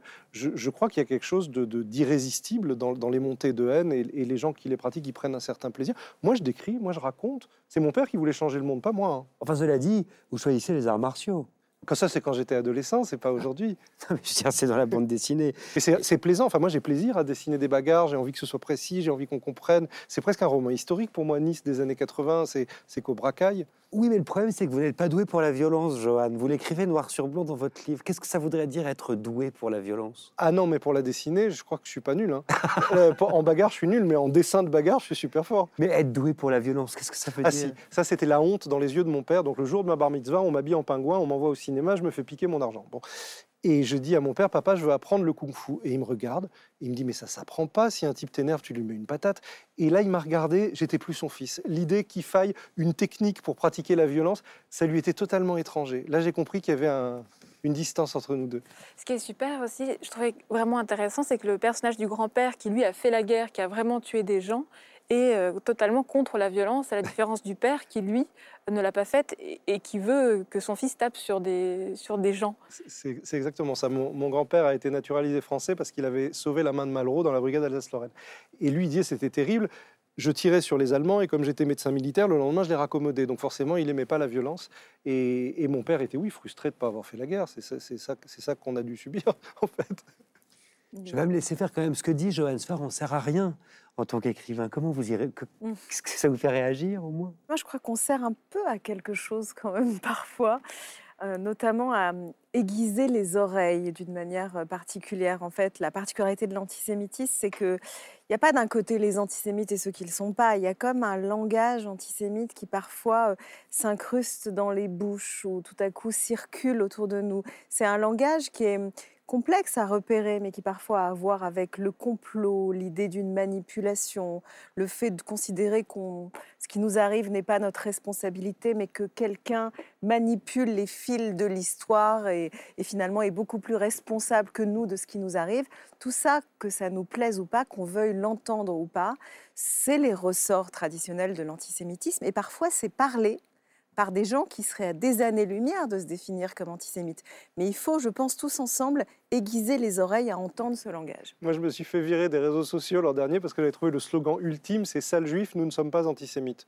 Parce que vraiment, le propre du type qui a sorti une connerie antisémite, c'est qu'on lui dise Alors, mais comment donc Il va pleurer. Moi, sale juif, nous ne sommes pas antisémites. Pour moi, c'est le slogan ultime. Vous pensez vraiment que je vais terminer votre interview comme ça, par cette phrase C'est une terreur, Johan. La synagogue. Johan Sfer est publié aux éditions d'Argo. La couleur est signée Brigitte Findakli. Euh, c'est bien ça? Ah oui. C'est un album d'une vitalité époustouflante, bouleversant aussi, je trouve, parce qu'il parle d'aujourd'hui, qui donne envie de lire, de vivre, euh, de dialoguer et même de se faire des amis. Euh, je précise également qu'aujourd'hui paraît chez Gallimard un nouveau tome de vos carnets dessinés. Ça s'appelle On s'en fout quand on est mort et c'est la poursuite d'un projet fascinant que vous avez entamé il y a 20 ans. Avant de retrouver Paulina Panasenko, comme vous le savez, dans cette émission, on se fait une joie de porter la lecture à haute voix. On l'a vu avec Ariane Ascari. Tout de suite, direction Bordeaux avec un écrivain qu'on aime beaucoup à la grande librairie, Pierre Lemaître, pour une séance de coaching auprès des élèves du lycée Montaigne, dont certains auront peut-être la chance de figurer parmi les finalistes de notre concours Si on lisait à voix haute. Si vous êtes enseignant, inscrivez vos classes sur le site lumni.fr. Vous avez jusqu'à fin novembre. Si vous êtes étudiant, regardez.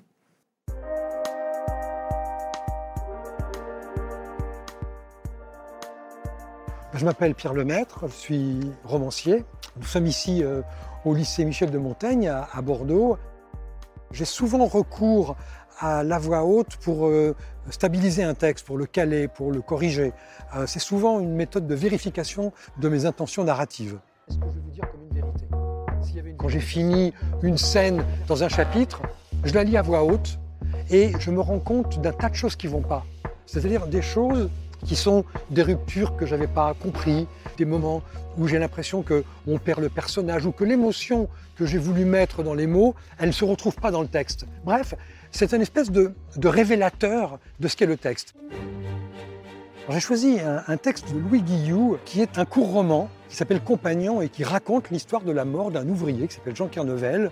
Et c'est un texte d'une très très grande économie narrative et qu'il faut savoir à la fois euh, créer de l'émotion sans en faire trop, sans tomber dans le pathétique. Donc c'est un texte qui nécessite de placer les curseurs au bon endroit. Kernevel, soutenu par le cocher et par le brice, prit place dans le fond de la voiture. Il se laissa aller sur le coussin. Je vais à mon tombeau, dit-il. Le brice ne trouva rien à répondre. Il passa son bras autour des épaules de son camarade. Kernevel se fouillait les poches. Je m'en vais te donner la clé de ma valise. Tu trouveras dedans mes papiers et un peu d'argent. Tu donneras les papiers et l'argent à mon frère Léon. Oui, Jean. Et toi, tu prendras ma montre. Ah bah pourquoi faire? J'en ai une. Ah bah non, par Dieu, moi je veux rien. Tu la garderas. En souvenir de moi, fortuné. Qui veut passer en premier? Mademoiselle, comment vous appelez-vous? Marguerite. Le Brice monta d'un trait chez Carnevel. Tu viens me chercher? Oui, mon gars. Il voulait avoir l'air jovial. Là-bas, tu seras bien soigné. Carnevel ne parvint pas à se tenir debout. Où sont mes effets? Il sortit le pantalon de velours, le chandail bleu, le gilet, la veste, le gros brodequin, encore tout maculé de la boue du dernier chantier. Bravo. Ouais. Pour un texte que vous n'avez pas eu le temps de lire et de préparer, euh, de prendre des notes dessus, moi je trouve que c'est vraiment très bien. Franchement, je trouve que par rapport au temps de préparation, je pense qu'on peut difficilement faire mieux. Bravo, c'est super.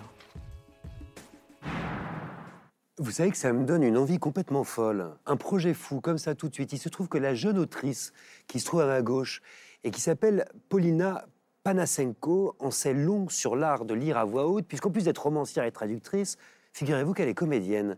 Et j'aimerais qu'elle nous fasse entendre, si elle le veut bien, un extrait de son livre Tenir sa langue. C'est son premier roman et elle y retrace son parcours pour récupérer son prénom d'origine, Paulina, devenue Pauline, après sa naturalisation. Elle nous raconte aussi sa famille, son installation en France après la chute de l'URSS, le sentiment de devoir constamment choisir entre deux pays. Et puis elle célèbre, c'est pour cette raison que son livre est si beau, une langue plurielle, inventive, libre, comme jamais, elle qui ne parlait pas un mot de français quand elle est arrivée en France. Paulina. Ma mère veille sur mon russe comme sur le dernier œuf du coucou migrateur. Ma langue est son nid, ma bouche, la cavité qui l'abrite. Plusieurs fois par semaine, ma mère m'amène de nouveaux mots, vérifie l'état de ceux qui sont déjà là, s'assure qu'on n'en perd pas en route. Elle surveille l'équilibre de la population globale, le flux migratoire, les entrées et sorties des mots russes et français. Gardienne d'un vaste territoire dont les frontières sont en pourparlers. Russe, français, russe, français. Sentinelle de la langue, elle veille aux postes frontières. Pas de mélange. Elle traque les fugitifs français hébergés par mon russe. Alors il passe, dos courbé, tête dans les épaules, se glisse sous la barrière. Il s'installe avec les Russes, parfois même copule, jusqu'à ce que ma mère les attrape. En général, ils se piègent eux-mêmes. Il suffit que je convoque un mot russe et qu'un mot français accourt en même temps que lui. Vu Ma mère les saisit et les décortique comme les crevettes surgelées de Auchan Centre 2. Préservez votre langue maternelle, Paulina Panasenko. Ne pas l'oublier.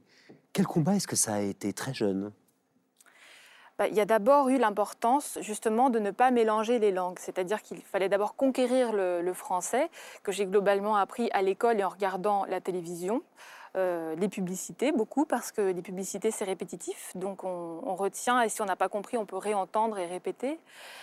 Et puis, euh, après avoir appris le français, le danger, c'était de perdre le russe. Donc, il fallait, euh, comme ça, tenir les deux en même temps et ne jamais les mélanger. Vous savez faire quoi Alors, comment on faisait ça? Alors, euh, on faisait beaucoup de dictées. J'ai suivi euh, globalement le programme scolaire euh, russe jusqu'à très tard. Et puis, et surtout, on traquait justement les, les mélanges de mots. Comme euh, euh, par exemple, euh, en russe, le suffixe tchik sert à adoucir un mot, à le rendre moins hostile. Et donc, euh, quand il a fallu que j'aille à la maternelle, Ah oui. on a parlé de la maternelle chic pour que ça ait l'air moins effrayant. Très, très chic. Quel souvenir est-ce que vous gardez de, de votre départ de Russie? Euh, bah, C'était abstrait comme départ parce que je ne comprenais pas très bien euh, où on allait, qu'est-ce qui allait se, se passer. Bon, L'avion aussi, c'est ce que je disais, c'était une sorte de boîte. Quoi. On monte dedans, on sort dans un endroit où, où les mots ne sont plus que des sons. Donc c'était euh, euh, surtout beaucoup de sensations, d'odeurs. euh, c'était très charnel comme expérience. Lesquels, justement? Eh bien, en tout cas, ce que je raconte euh, là aussi dans le livre, c'est ce qui me manquait très vite, c'était surtout la faune et la fleur, les plantes. Euh, et d'ailleurs, pour écrire le livre, euh, j'ai eu besoin de traduire. il y avait beaucoup de mots russes qui me manquaient. Et, notamment, je ne les connaissais pas en français, des noms de plantes, des noms d'arbres. Et pour écrire ce livre, j'ai eu besoin d'aller les chercher et de les traduire. Et alors, euh, je pensais que c'était des plantes et des arbres qui ne poussaient qu'en Russie, qu'en France, ils n'existaient pas. Et quand j'ai découvert que ces mots-là avaient une traduction en français, par exemple, euh, euh, en russe, motimachich, c'est une sorte de mauvaise herbe qui pousse sur le côté de la route et on peut en faire des décoctions, c'est bon pour la toux, enfin, on la ramasse quoi. Et ça, s'appelle les tussilages en, France. Et donc, en traduisant et en découvrant le mot en français, c'était comme des sortes de, retrouvailles parce que je, c'est comme si j'avais habité pendant très longtemps sur le même palier que ma meilleure amie sans le savoir.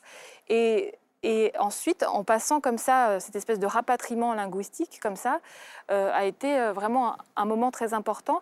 Et après les avoir rapatriés, j'ai commencé à les voir en France. C'est-à-dire que de ne pas connaître le mot en français m'a empêché de les voir pendant 20 ans. Moi, j'adore cet étonnement, en fait, de la langue, justement, perpétuelle chez Paulina Panasenko. Et puis il y a des moments euh, tellement drôles dans le livre. Moi, j'ai adoré euh, la découverte de l'appareil à raclette, qui est quand même, d'un point de vue euh, sensation extraordinaire, découvrir autre chose. Et puis le fait qu'il y a un mot qui en français il va dire quelque chose et en russe autre chose. Vous décrivez que le mot ça va, que je dois prononcer très mal, veut dire euh, hibou. Et donc vous vous demandez, enfant, euh, pourquoi les Français passent leur temps à se dire euh, hibou bien et hibou mal, ou quelque chose comme ça. Et c'est extraordinaire ce passage, ce voyage entre des mondes.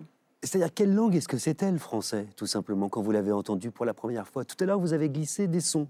C'était pas une langue, c'était euh, euh, c'était des, mots. euh, ils n'avaient pas le statut de mots, c'était juste des sons.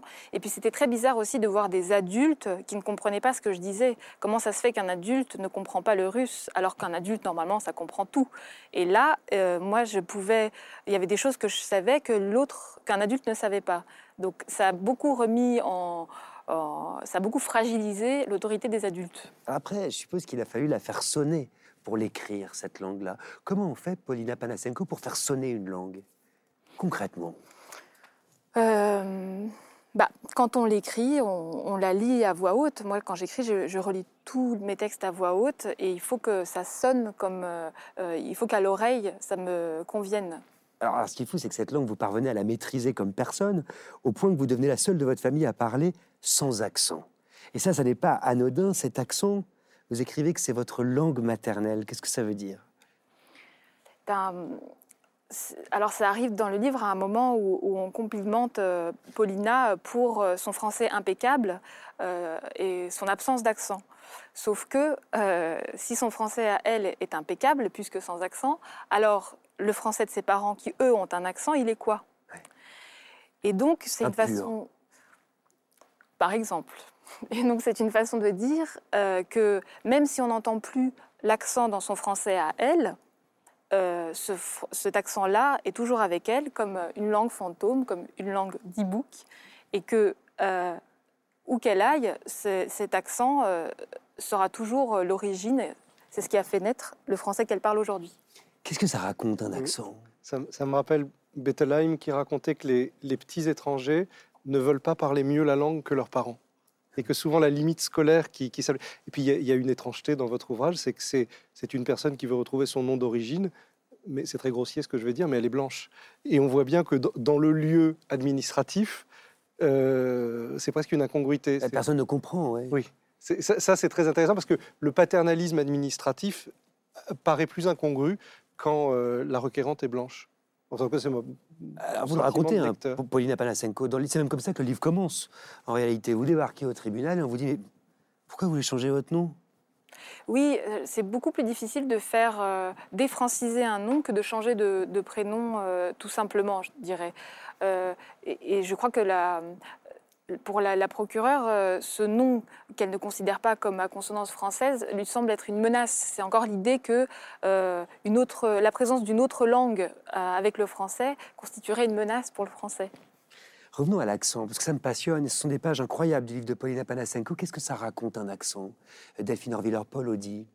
Alors moi, ça m'a terrorisé l'accent. C'est vraiment euh, une source de tourment absolument considérable. J'ai essayé de me débarrasser de tout accent. Vous parlez de l'accent de votre mère, notamment. Oui, oui. Enfin, l'accent de ma mère. euh, bon, j'étais un peu embarrassé euh, euh, de cet accent, mais moi, surtout, je ne voulais absolument pas avoir d'accent. Et puis, il m'a fallu, en fait, pas mal de temps pour, pour me rendre compte qu'il n'y a pas de langue sans accent. C'est-à-dire que le français lui-même est plein d'accents.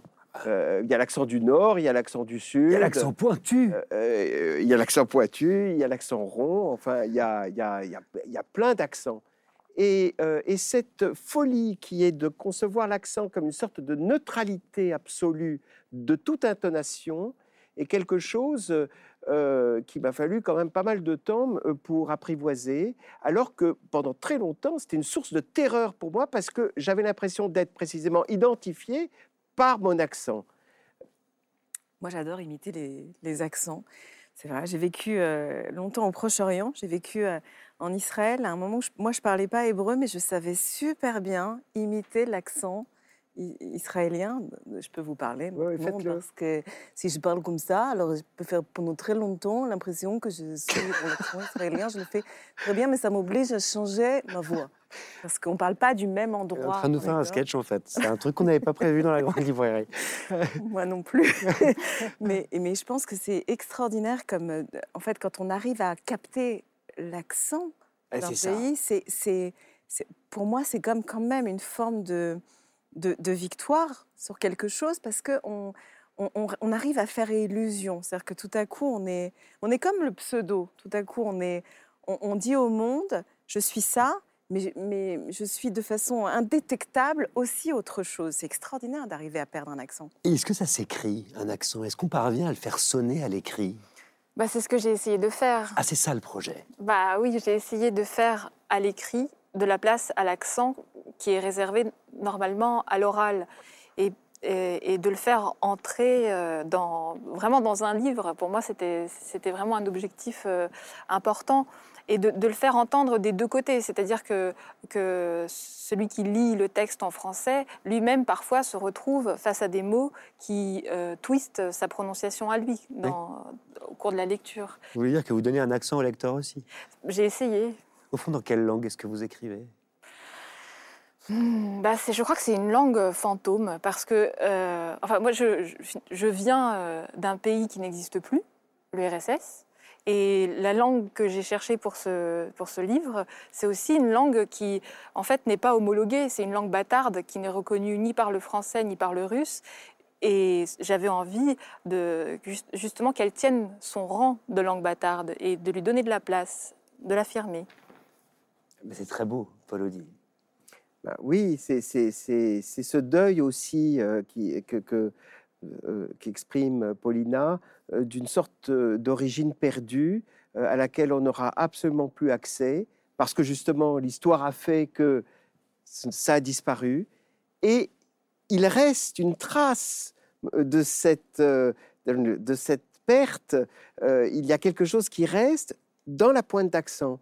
Et la pointe d'accent euh, euh, est, peut-être quelque chose que l'on, que, dont, dont, on veut se défaire, mais il faudrait apprendre aussi à le sauvegarder parce que justement, c'est la trace de quelque chose qui a disparu. Bah, C'est-à-dire que ça dit aussi, Johannes Farr le disait à demi-mot, la violence aussi de ce qu'on nomme intégration.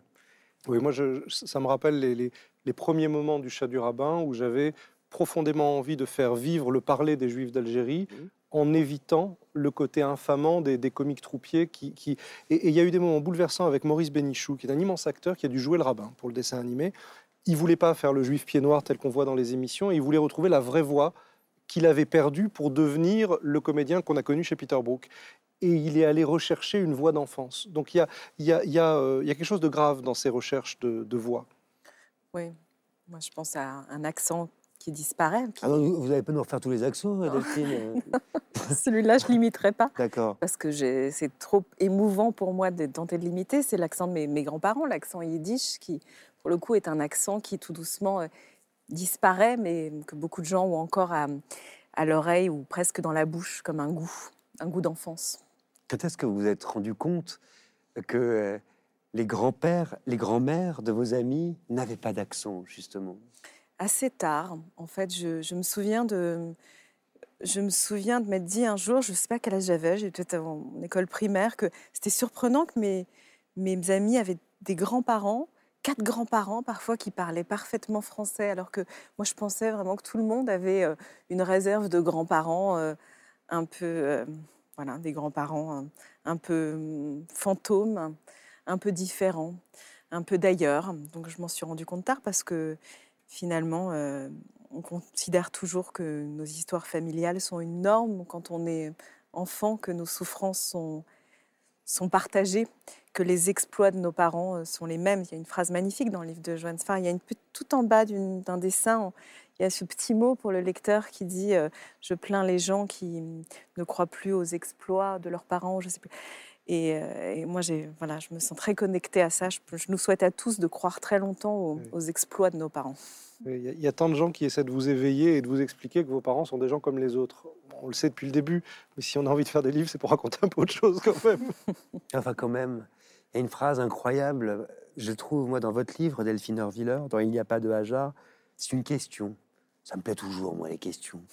Vous écrivez De quelle manière sommes-nous les héritiers à la fois des histoires qu'on a lues et d'où celles qu'on ne nous a pas racontées oui, parce que ce qu'on ne nous a pas dit, euh, il va bien falloir euh, tenter de combler euh, les vides explicatifs. En fait, on se construit avec des mots, mais je trouve qu'on se construit encore plus dans, dans les silences, dans les failles et dans les malentendus. De quel silence, justement De quelles histoires tues ou oubliées vous sentez-vous, tous les quatre, les héritiers? Moi, je sais que je suis tout le temps un traître. Dans mes carnets autobiographiques, je vis un truc, je le mets dans le, carnet. Ma femme ou mes proches me disent Tu as dit n'importe quoi, ça s'est pas passé comme ça. J'ai raconté après trois jours. Vous imaginez le Nice des années 80, tous les camarades qui l'ont vécu vont venir, me dire C'était pas comme ça, c'était pas.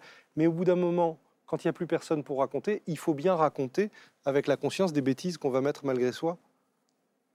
Vous voyez que vous y croyez au fond. Paul. Euh, toutes les histoires qu'on m'a pas racontées, je passe mon temps à les rechercher dans la littérature, les films, euh, les chansons, euh, la musique, tous les textes possibles. Je les lis avec ce sentiment que c'est précisément l'histoire qu'on m'a pas racontée et qui m'aide et qui m'aurait aidé à être un autre.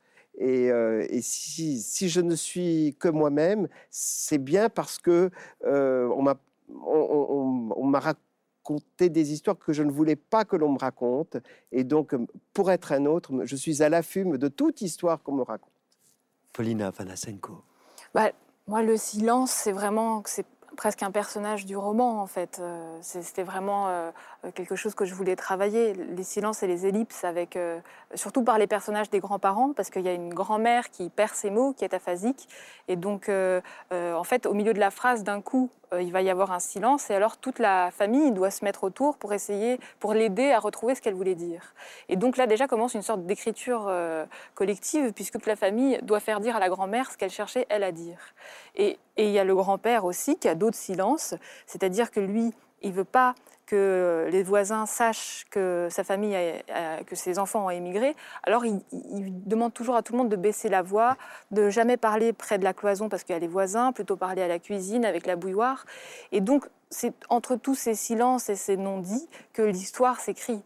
Et ça, c'était vraiment quelque chose euh, euh, que je voulais euh, réinventer par la fiction. C'est intéressant, cette idée d'écriture collective, justement. Mmh. Je multiple, ici. Oui, ouais, c'est exactement ce qui nous arrive à tous. Moi, les histoires qu'on m'a pas racontées, je les ai, je les ai lues en secret, euh, sous les draps, euh, en allant piquer des bouquins dans la mmh. bibliothèque de mes grands-parents. Je, me, je lisais des, histoires sur la guerre, de tout ce qu'on m'avait pas dit. Et j'en ris maintenant parce que je me dis que je lisais ça à un âge où d'autres lisent peut-être des, romans un peu, je sais pas, euh, cochons, je sais pas. Moi, j'étais avec ma lampe torche sous les draps en train de lire des histoires de, fantômes et de guerre, tout plein d'histoires qu'on m'avait pas racontées et que je cherchais dans les livres, jusqu'au moment où j'arrivais plus à dire si ces histoires c'était l'histoire de ma famille, ou je l'avais lu quelque part, ou je l'avais inventé, ou je l'avais rêvé. Euh, c'est extraordinaire cette façon, donc en fait, comme le mensonge dont, dont, on parlait, en fait, on ne cesse de, de réécrire. Hein. ça n'existe pas une mémoire fidèle. Qui conclut l'émission? Delphine Orviller, si vous le voulez bien. Je vous nomme, vous prenez ma place pour vous adresser aux téléspectatrices et aux téléspectateurs de la Grande Librairie, droit dans les yeux.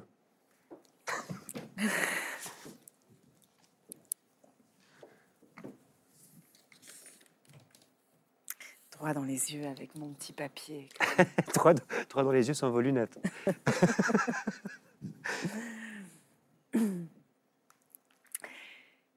Une vieille légende juive affirme que chaque être humain doit constamment placer dans chacune de ses poches un petit bout de papier. Écrire sur l'un, le monde a été créé pour toi, et sur l'autre, tu n'es que poussière. Pour se tenir debout et en équilibre, il faudrait donc simultanément savoir que l'on est grandiose et minuscule, immense et misérable, se souvenir qu'on est tout et qu'on n'est rien du tout. Vous voyez, Hamlet avait tort. To be or not to be, être ou ne pas être, là n'est pas la question.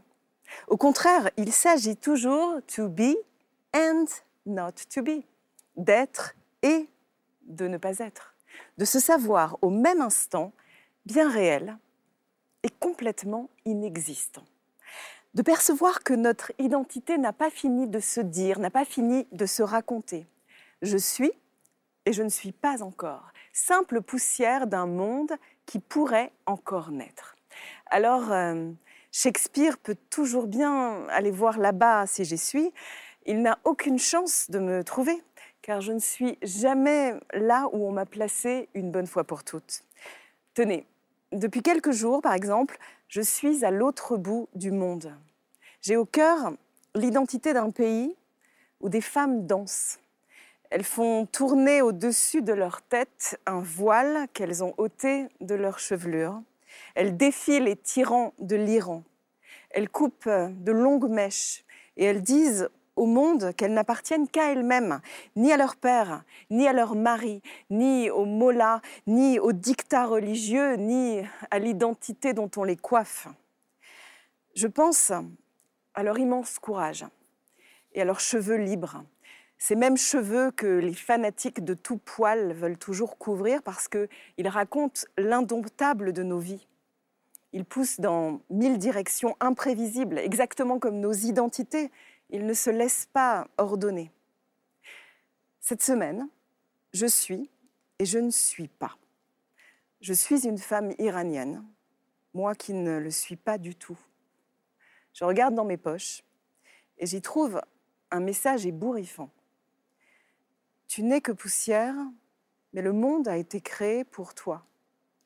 Et celles qu'on a si longtemps traînées dans la poussière nous montrent mieux que personne qu'elles savent recréer le monde. Merci Delphine Orviller, c'est un texte euh, magnifique.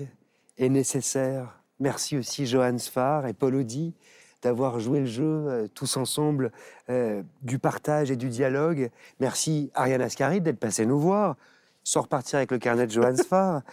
Et puis enfin, je rappelle que Tenir sa langue de Paulina Panasenko vient de paraître aux éditions euh, de l'Olivier. C'est un magnifique premier roman, je le dis. C'est important d'une inventivité puissante, foisonnant de sons, d'images, très émouvant également. La Grande Librairie, c'est fini euh, pour aujourd'hui. On se retrouve la semaine prochaine avec Sylvain Tesson, Sandrine Colette, Lionel Duroy et un jeune romancier très drôle qui s'appelle Philibert Hum pour une émission qui nous emmènera ailleurs, pour le meilleur et pour le pire, au gré de voyages et de pérégrinations dont vous vous souviendrez longtemps. Souvenez-vous aussi que la petite librairie, c'est tous les jours sur les antennes de France Télévisions, que vous pouvez vous abonner à notre podcast pour nous écouter en audio, et puis aussi nous suivre sur les réseaux sociaux. Il y a des livres à gagner, des coulisses, des bonus, tout ça à la gloire de la littérature. À mercredi prochain. Lisez bien.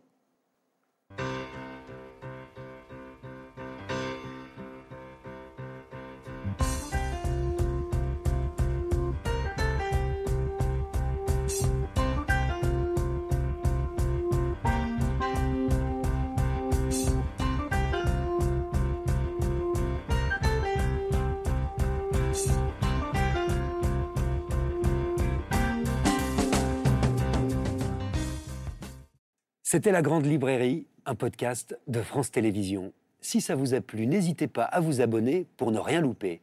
Vous pouvez aussi retrouver les replays des émissions en vidéo sur France.tv.